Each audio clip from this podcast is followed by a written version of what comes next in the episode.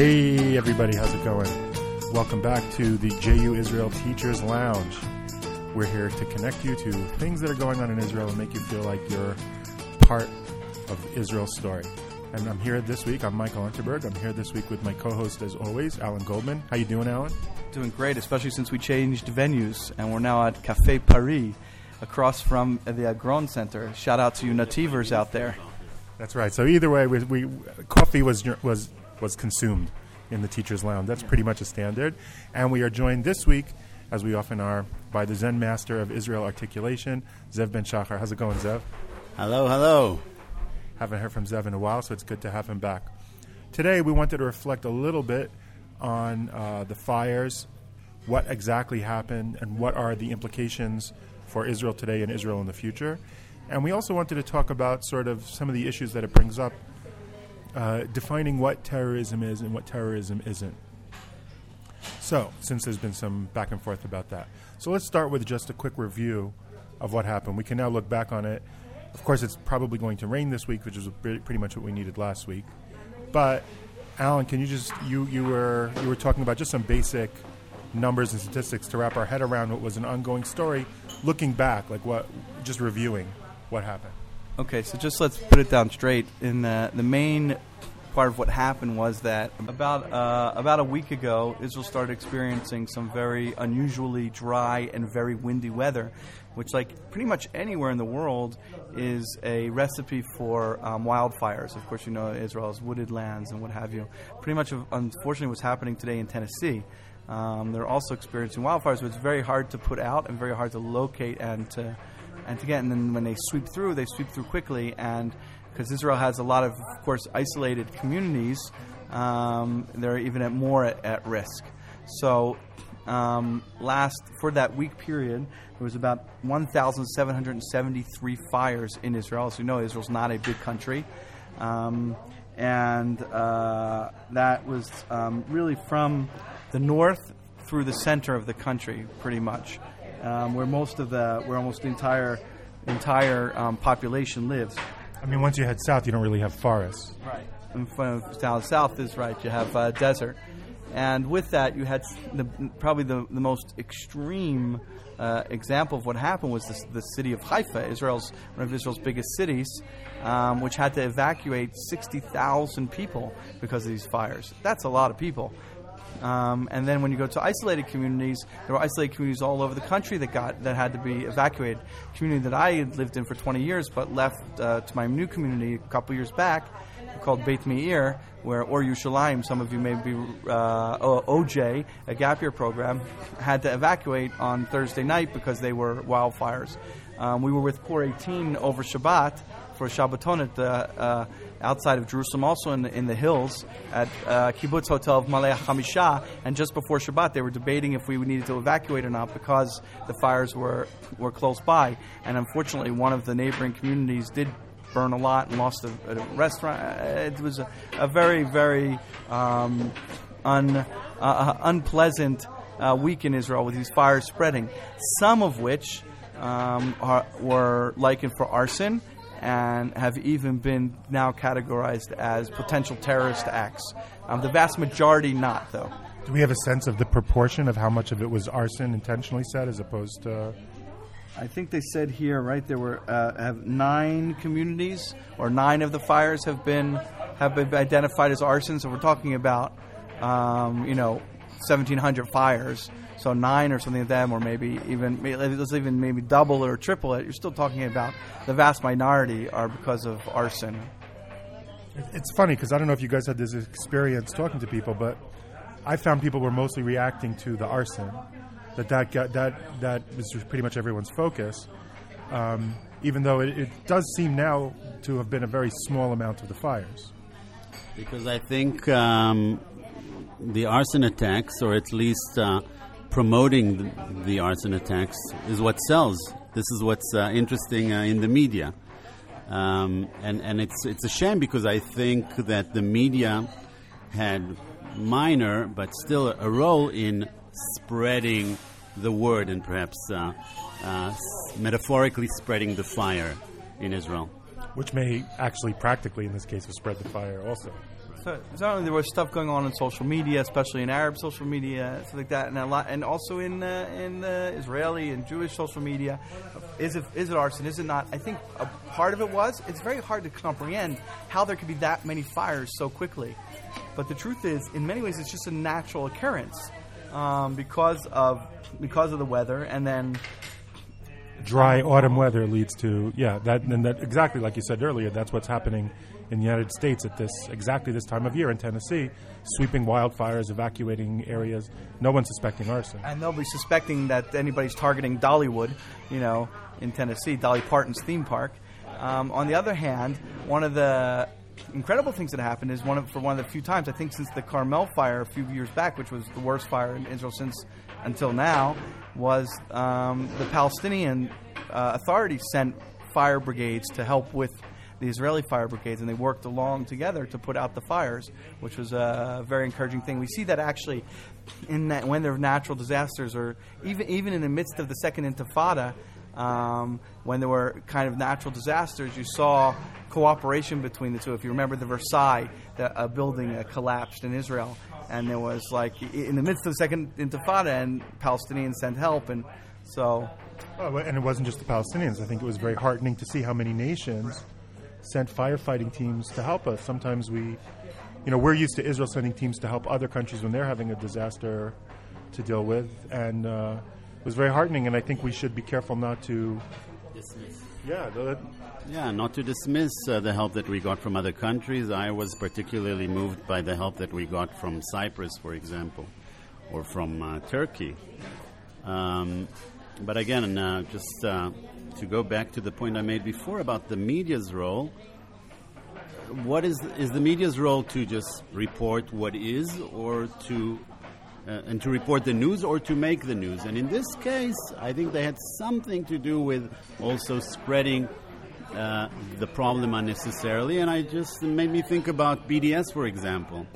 You know, that BDS exists in many campuses and it's troubling, but it's still the minority of campuses. And yet, in some uh, uh, news uh, uh, outlets, especially in some of the Jewish newspapers, I, my experience is that um, the problem is exacerbated and uh, in some ways a self-fulfilling prophecy is created.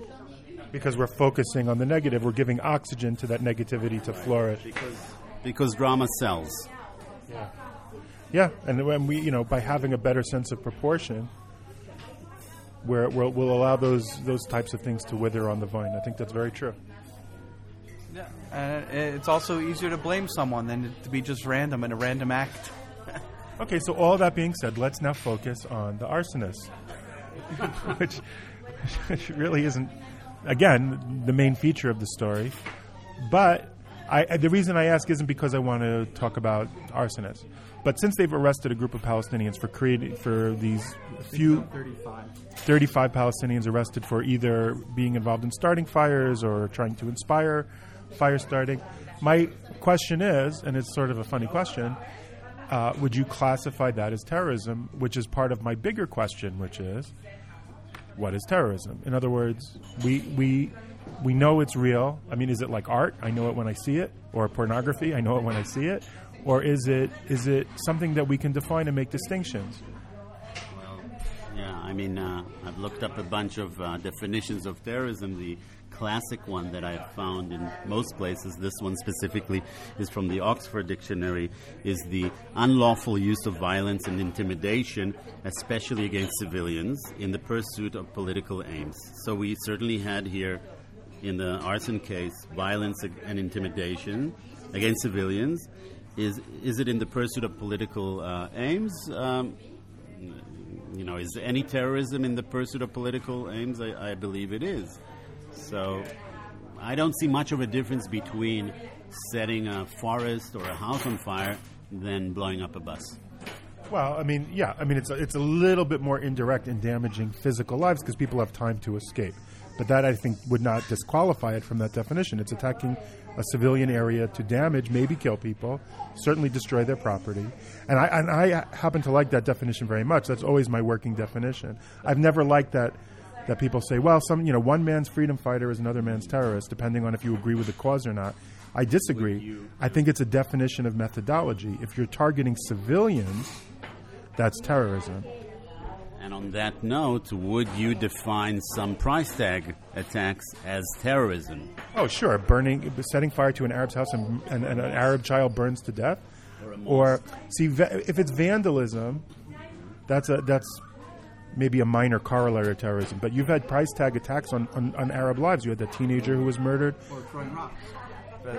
Why would that not be terrorism? I don't see why. In other words, if, if I'm making my distinction based on tactics and not based on ideology, then of course Jews can commit terrorism in the name of Israel, and it's unfortunately done. So that brings us to the other uh, kind of news item on this that happened in, unfortunately, in Ohio this past week, which was the the attack at Ohio State University um, when a Somali uh, uh, immigrant to America r- rammed his car into the sidewalk into um, staff, students, and faculty of Ohio State University, and then got out with a butcher's knife and started stabbing people before he was shot.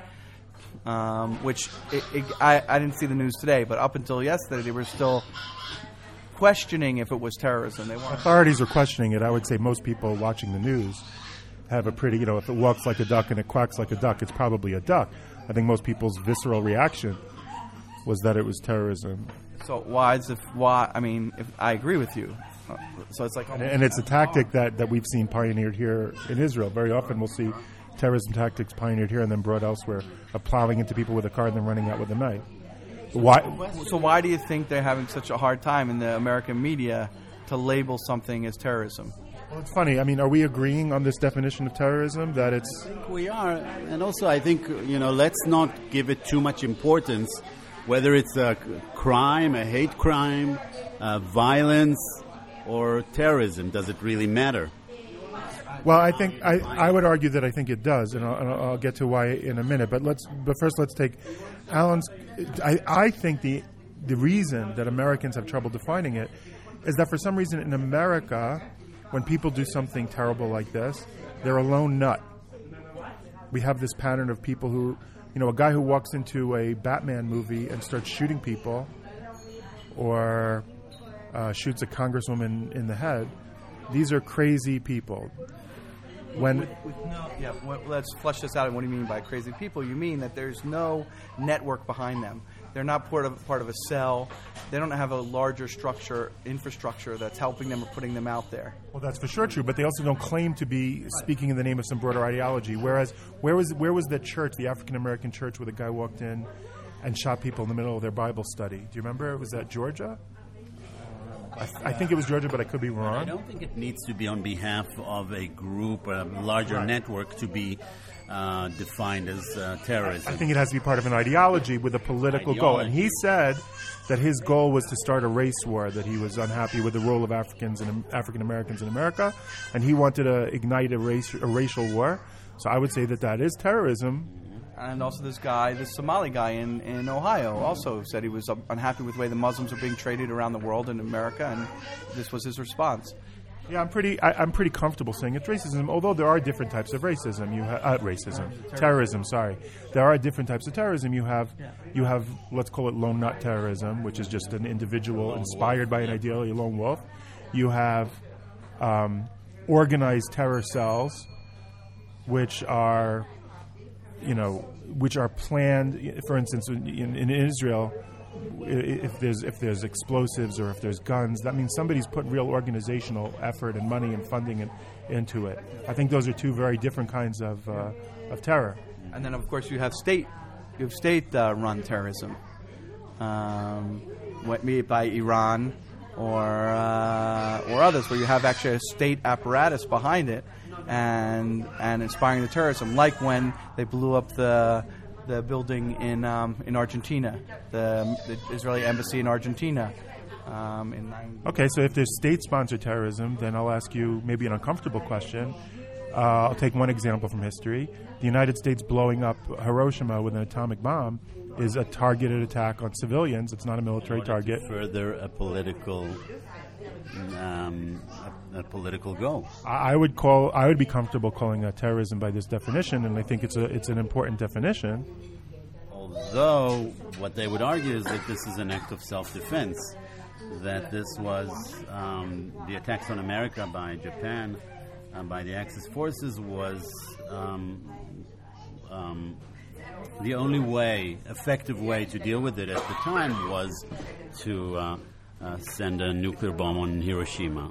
I'm, I'm pretty doubtful. I don't want to get too far off because it's a tangent, but but um, if you look at what the Americans and the British were saying when Germany was bombing London, and how the, the moral indignation over that, and how we would never do anything like that, and then you have we did. then we did, and and but before we did that, we were bombing only military targets. The the, the Allies had orders. You only no, but there's a step before Dresden where they're bombing military targets, factories that are developing munitions and such, and they're missing because they fly their planes high. And so what they start doing is carpet bombing so that you can get the factories and not miss them, which means there's collateral damage. That, that's the interim step before Dresden where they're just firebombing civilians. And they're saying, well, the Germans did it to London. So that, that we don't often like to. It's sort of similar to Zev's questions earlier. You know, can an, can an Israeli commit an act of terror? I think, of course. Can can can democracies commit acts of state-sponsored terror?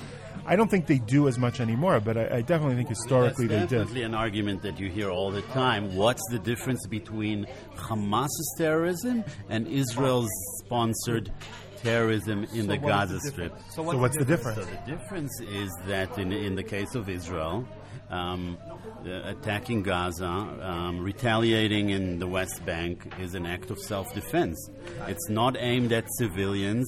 Um, it's not targeting civilians. It's um, um, in the case of Israel, there's also warning of uh, civilians. In the case of Hamas, they're targeting civilians in Israel and then hiding behind them in the Gaza Strip. So, so I think that that's a distinction we have to stay with, uh, and that's what we're trying to and trying to sort of argue here. Is it's not about whether it's self-defense or not self-defense. It's whether about who are you targeting. Are you targeting military uh, military targets? And then there are times when you target military targets and there are collateral damage.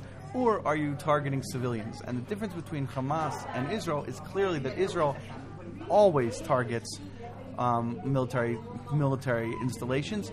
Sometimes makes a mistake, whereas Hamas always targets.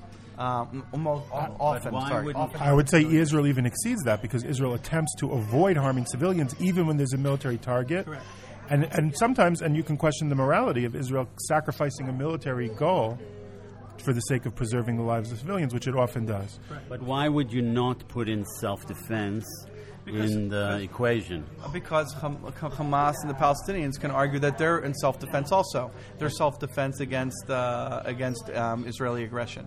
That, that's uh, But I that's think wrong. That's, But that's wrong, and that's a subjective view. It's not self-defense. that's it. In the case of Israel, objectively, it is self-defense. Israel doesn't just attack Hamas targets out of the blue. It attacks when, when it's being challenged, when it's being uh, um, attacked by rockets uh, indiscriminately by Hamas or Islamic But Jihad. I, but I would argue that you may be mixing categories here. In other words, you're saying that is a. We believe there is such thing as moral combat. Moral combat is an act of, of preserving lives and self-defense. In Israel's military, its combat missions are morally grounded in self-defense. That's true.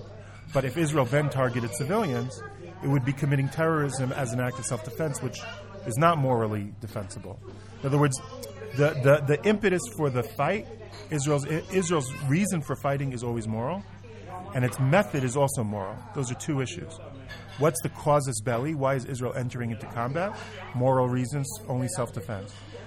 Um, which is why so many Israelis had a problem in, in the invasion of Lebanon, where many felt from the civilian population that it was beyond self defense, that we were trying to achieve a political goal by overthrowing Beirut. The first Lebanese war, where Israel went into into Beirut itself, and they said, You're no longer stopping rockets from being launched into Israel. You're trying to overthrow a government and take over a country. And that's why it was so controversial in Israel because they, most citizens, or many citizens, felt that it had crossed the line from self defense into an offensive measure for political reasons. Um, although the government argued that it wasn't. That wasn't the case in, in Gaza for Never. Israel, of course. I think that's the exception. I think uh, the rule is exactly what you're saying that Israel's mili- Tzva HaGana Israel, the Israeli Defense Force, lives up to. and It was named intentionally because of its doctrine. And Hamas can say our acts of terror, our acts of our military acts, the rockets, the tunnels, are uh, um, self-defense, make up self-defense, but they're wrong. That's fine. Although, I- I, mean, whatever their goal is, they could argue they could argue it's self-defense. But to me, the argument is, for instance, and I'll, I'll ask another tough question: Would kidnapping Gilad Shalit and killing the people in his tank be an act of terror by members of Hamas, or would that be freedom fighting? "Quote unquote" by Hamas because they were targeting soldiers in uniform. So, uh, so I don't think I don't like again. I you said it earlier. Let's not discuss freedom fighting versus terrorism. But is is a is it a legitimate military target? That's what that, that's the question. Now, whether it's clear that Gilad Shalit was held wi- under conditions which did not um, go with the Geneva Convention. Yeah, no one's That- claiming the Geneva that- Convention right. was observed. Was that over that? However, he, the military. If we're saying it's a it's a it's a combat situation, military is an acceptable target, as opposed for to guerrilla warfare. Yeah. That's guerrilla warfare, not terrorism, and that's an enemy that Israel has to fight.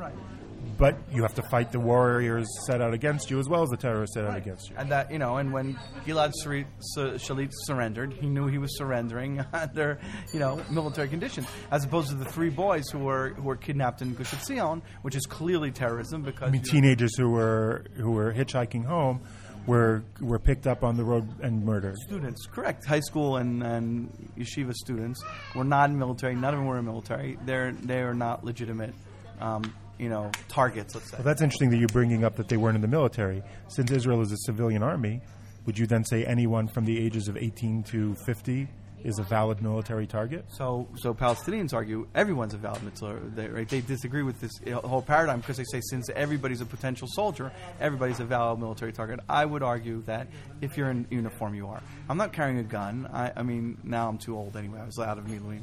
Um, I don't know if our young whippersnapper Zev um, is still Miluim, but certainly. I- I'm not carrying a gun. I'm not on any military missions. I'm not doing anything. So I would argue not. Uh, if I'm in Miluim, if I'm in reserves, I'm carrying my I'm carrying my weapon. I'm in uniform. Uh, then Guerrilla warfare is attacking the the more powerful army when in uniform, and that's why that's why George Washington wasn't a terrorist. He he, he acted guerrilla warfare against the British troops. He didn't want to face them on, in the open. Um, and uh, Menachem Begin, I would argue, was not a terrorist, although many define him as such. because he was attacking the British. He attacked soldiers. military targets. Military targets. And yet, if there were paramilitary groups attacking civilians before Israel was established, you would call that terrorism. I would say when, when David Raziel ran the Etzel, the Irgun Leumi, that underground militia, and if a Jewish bus would be exploded, he would he would order the blowing up of an Arab bus of civilians. I would say that that's Jewish terror. I, yeah, I'm not. I, I, I think, but one thing we sort of have to get into a little bit now is that we're like in a different, a completely different time in terms of, of of how wars are waged, how crime is had, and in terrorism. It's like a whole new category that we don't really always know where to put it in.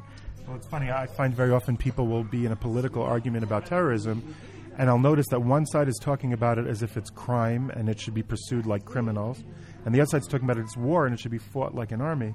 And the truth is, I don't think terror is exactly either, but it certainly has elements of both. Um, one of the elements of it being uh, more like crime than wars, the wars have distinct beginnings and ends, more or less.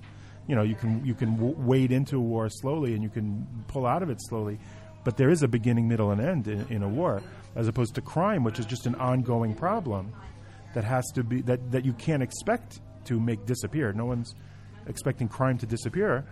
I would say terrorism in the world today, you know, the war against terror is a dangerous phrase. I think for that reason, is it gives this sense of beginning, middle, and end, when in fact it's a campaign of terror fighting, Ongoing battle. ongoing battle. Yeah, I think I don't know. I don't know how else to frame it. which is why I think you're getting to murky grounds with this. Um, certainly, with the coming in of the Trump uh, admi- you know administration of saying, "Oh, we're going to wipe out ISIS" and something like that. It's not. it, it's not so we see it's not so easy to end. Just like Al Qaeda, you know, still around, and you know, Well, we well, the damage we did to Al Qaeda morphed into ISIS. So it's a it's you can't you can fight a group, you can even dismantle a group, but an ideology or a methodology you can't stop from existing. And so the problems are more pernicious than something where in a war, once you defeat your enemy army, you've won the war. If I defeat Al Qaeda, I haven't ended terrorism. And So- that, and that these ideas exactly as we saw back in Cle- in Ohio, well, it wasn't Cleveland, was it, or was it That what? the Ohio State? State. Ohio State's near Columbus. It's Columbus. That's right, Columbus. We see that it, it, again. Lone wolf, a guy who is inspired by an idea and goes out and does a hard act that really you know changes. That's not going to stop. Yeah, he was. He was, he, has, he said he wrote. I think on his Facebook post that it was he he did it in honor of Anwar al-Awlaki, who's been dead now for a few years, killed by an American drone in uh, Yemen. So Anwar al-Awlaki is dead, but his his influence exists, even though the Americans got him. Just taking it to another direction, in terms of our students, experiencing all this chaos, balagan, as they say in Israel, these attacks or just these uh, fires all across Israel, many of them wanting to support Israel from afar. What would you recommend to them, aside from posting news, uh, pictures on Facebook and saying, wow, this is really terrible? What else could they be doing?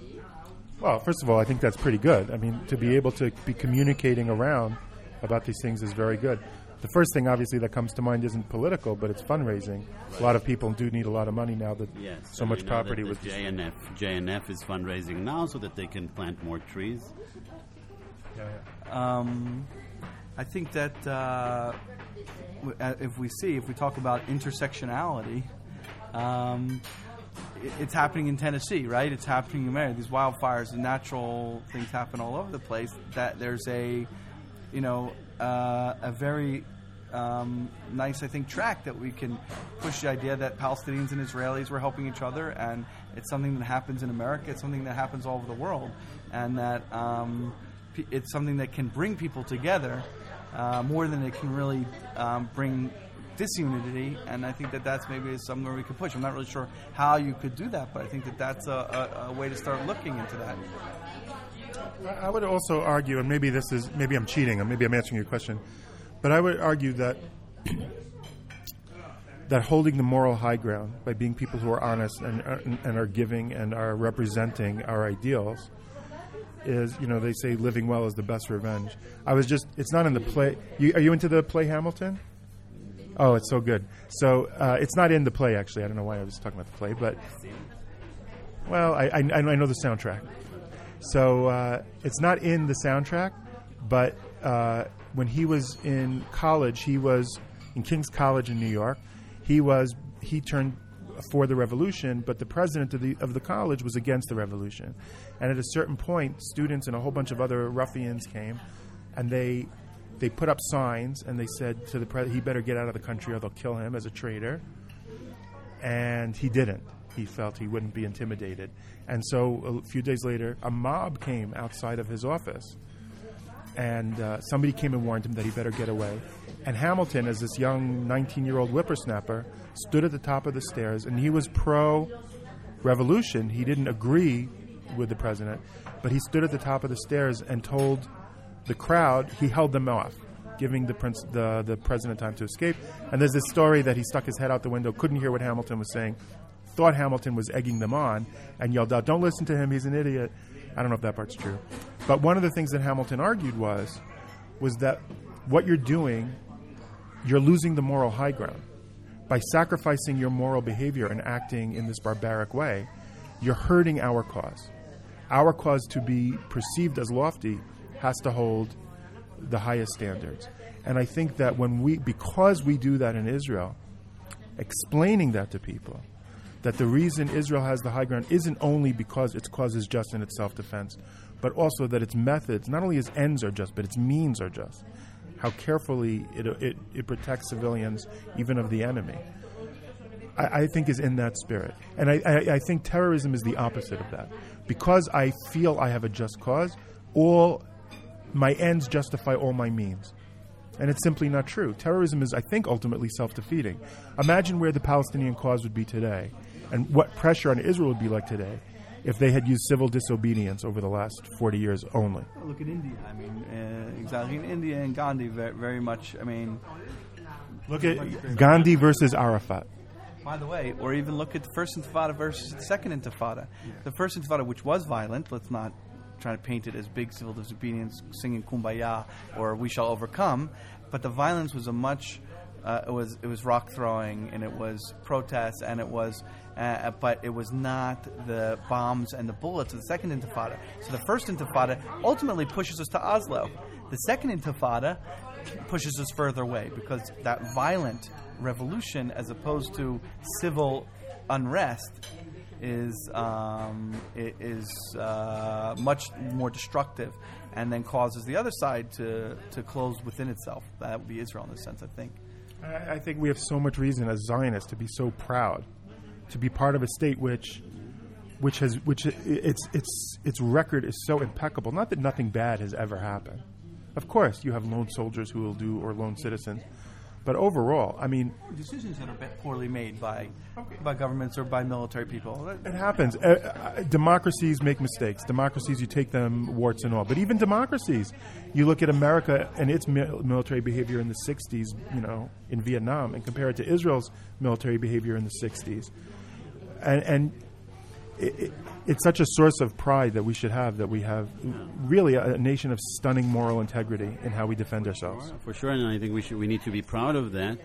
Uh, I still find in some circles the focus in the discussion is not on the um, high um, moral ground, but rather a critique of where we're not impeccable, where we do have problems. And I'm not saying we shouldn't strive for uh, um, better morality and strive to be better people, better country, but I think sometimes we overdo this tendency of uh, blaming ourselves for everything that uh, goes wrong or everything that every little thing that we do wrong. Yeah, yeah. I think you have to have a sense. You don't want to slip into a uh, what do you call that moral equivalence, where you say, "Well, they're doing bad things and we're doing bad things." Well, that's not true. They're, they're, our cause is just, and our means are are morally questionable, but but it's not the same at all. And and that's something that we should again. Uh, well, in other words, we by act, we act in self defense, and then we we execute. We have we have such oversight and such care to make sure that our military behavior is beyond the letter of the law, of international law. Well, you can always quibble and you can say, well, we should have done this better, you should have done that better. And I, and I agree with that that's important to do in a democracy. We should have, those are important voices. It shouldn't be overdone, not by Israel and not by Israel's uh, supporters in the world. Well, when Israel supporters in the world, you know, when America blows up a hospital in Afghanistan, and then reporters say, "Well, why did you do that?" and the and the and the the press person from the State Department says, "Well, you know, we have to take time to investigate how that happened, and let's not jump to conclusions." That same State Department should be very careful when, when blaming Israel for the same thing. So that, that's that's the you know holding Israel to a, a higher standard than anybody else. Or to impossible standards uh, sometimes. Yeah, you, you consider. You always have to consider what Israel's options are, and then say, did it take the best option? And if it didn't, in your opinion, you have the right to say that. But that always has to be in the broader context of the kind of democracy that Israel is, which I think. I mean, I think it's fair to say is really a light to the nations. When America entered the second Gulf War under the Bush administration, the American military sent teams to Israel to learn how do you fight urban warfare in the Middle East so carefully avoiding civilian casualties. The Americans came to Israel to learn how to do that because Israel Israel is so impeccably moral. So, how, so final statements. How would you wrap up um, your thoughts on terrorism, morality, um, war? Well, I feel like I've gone way too long saying my final statement, so I'm going to let you guys close it up. So I think what we're trying to say here, really, the best defense is a moral defense. Um, maybe if we can quote the the, the current um, uh, first lady, you know, when they go low, we go high, right? And that that that is the the ultimate goal that we're striving for. And when you're fighting terrorism, you cannot lose that moral objective that you have. Um, Not, and not just for morally, practically, it works better. I, I, I, you know, I would argue that's one of the Bible's main messages that when you're moral, things will work better for you. Um, and I think that uh, Israel strives for that. That is our our she'ifa. That is our what we are trying to to to accomplish. Um, and I think we have a record to say that we're, we we've done a decent job with that. I, I think probably the best in the world.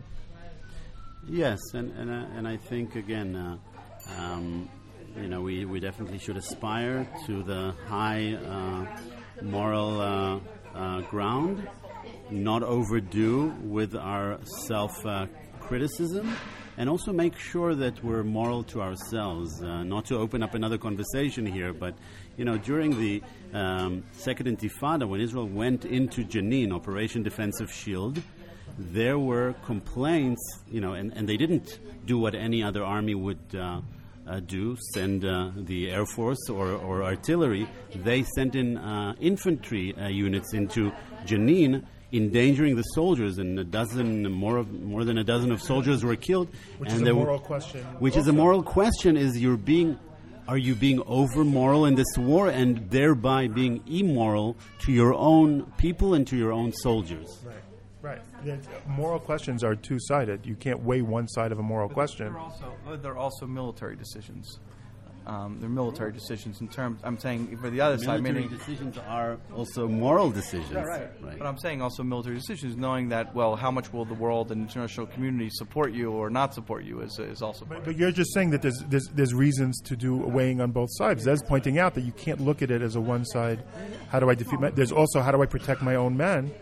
You know, parents have sent me these 18 to 21 year olds into my service. I have to, I have an obligation. It's a it's a complicated piece of real estate. I think it's a great open question. We'd love to hear what your thoughts are, your responses, in specific to this conversation, but in general. Don't forget you can find us at our website juisrael.jerusalemu.org um, to be part of the conversation, to contribute to the conversation, writing a blog post, or just posting to us and being in contact with us. Our goal is to have your back when you're on campus, things you want to know, things you're curious about. That's our goal, that's our commitment. So, wishing you uh, a happy, prosperous week ahead till the next episode. I'm signing off. Michael Unterberg. Here's Alan, Shalom from Jerusalem. very spiritual, and Ze'ev. Stay warm, but not too warm. Keep a little cold in your, in your life. All right. Take it easy. Bye bye.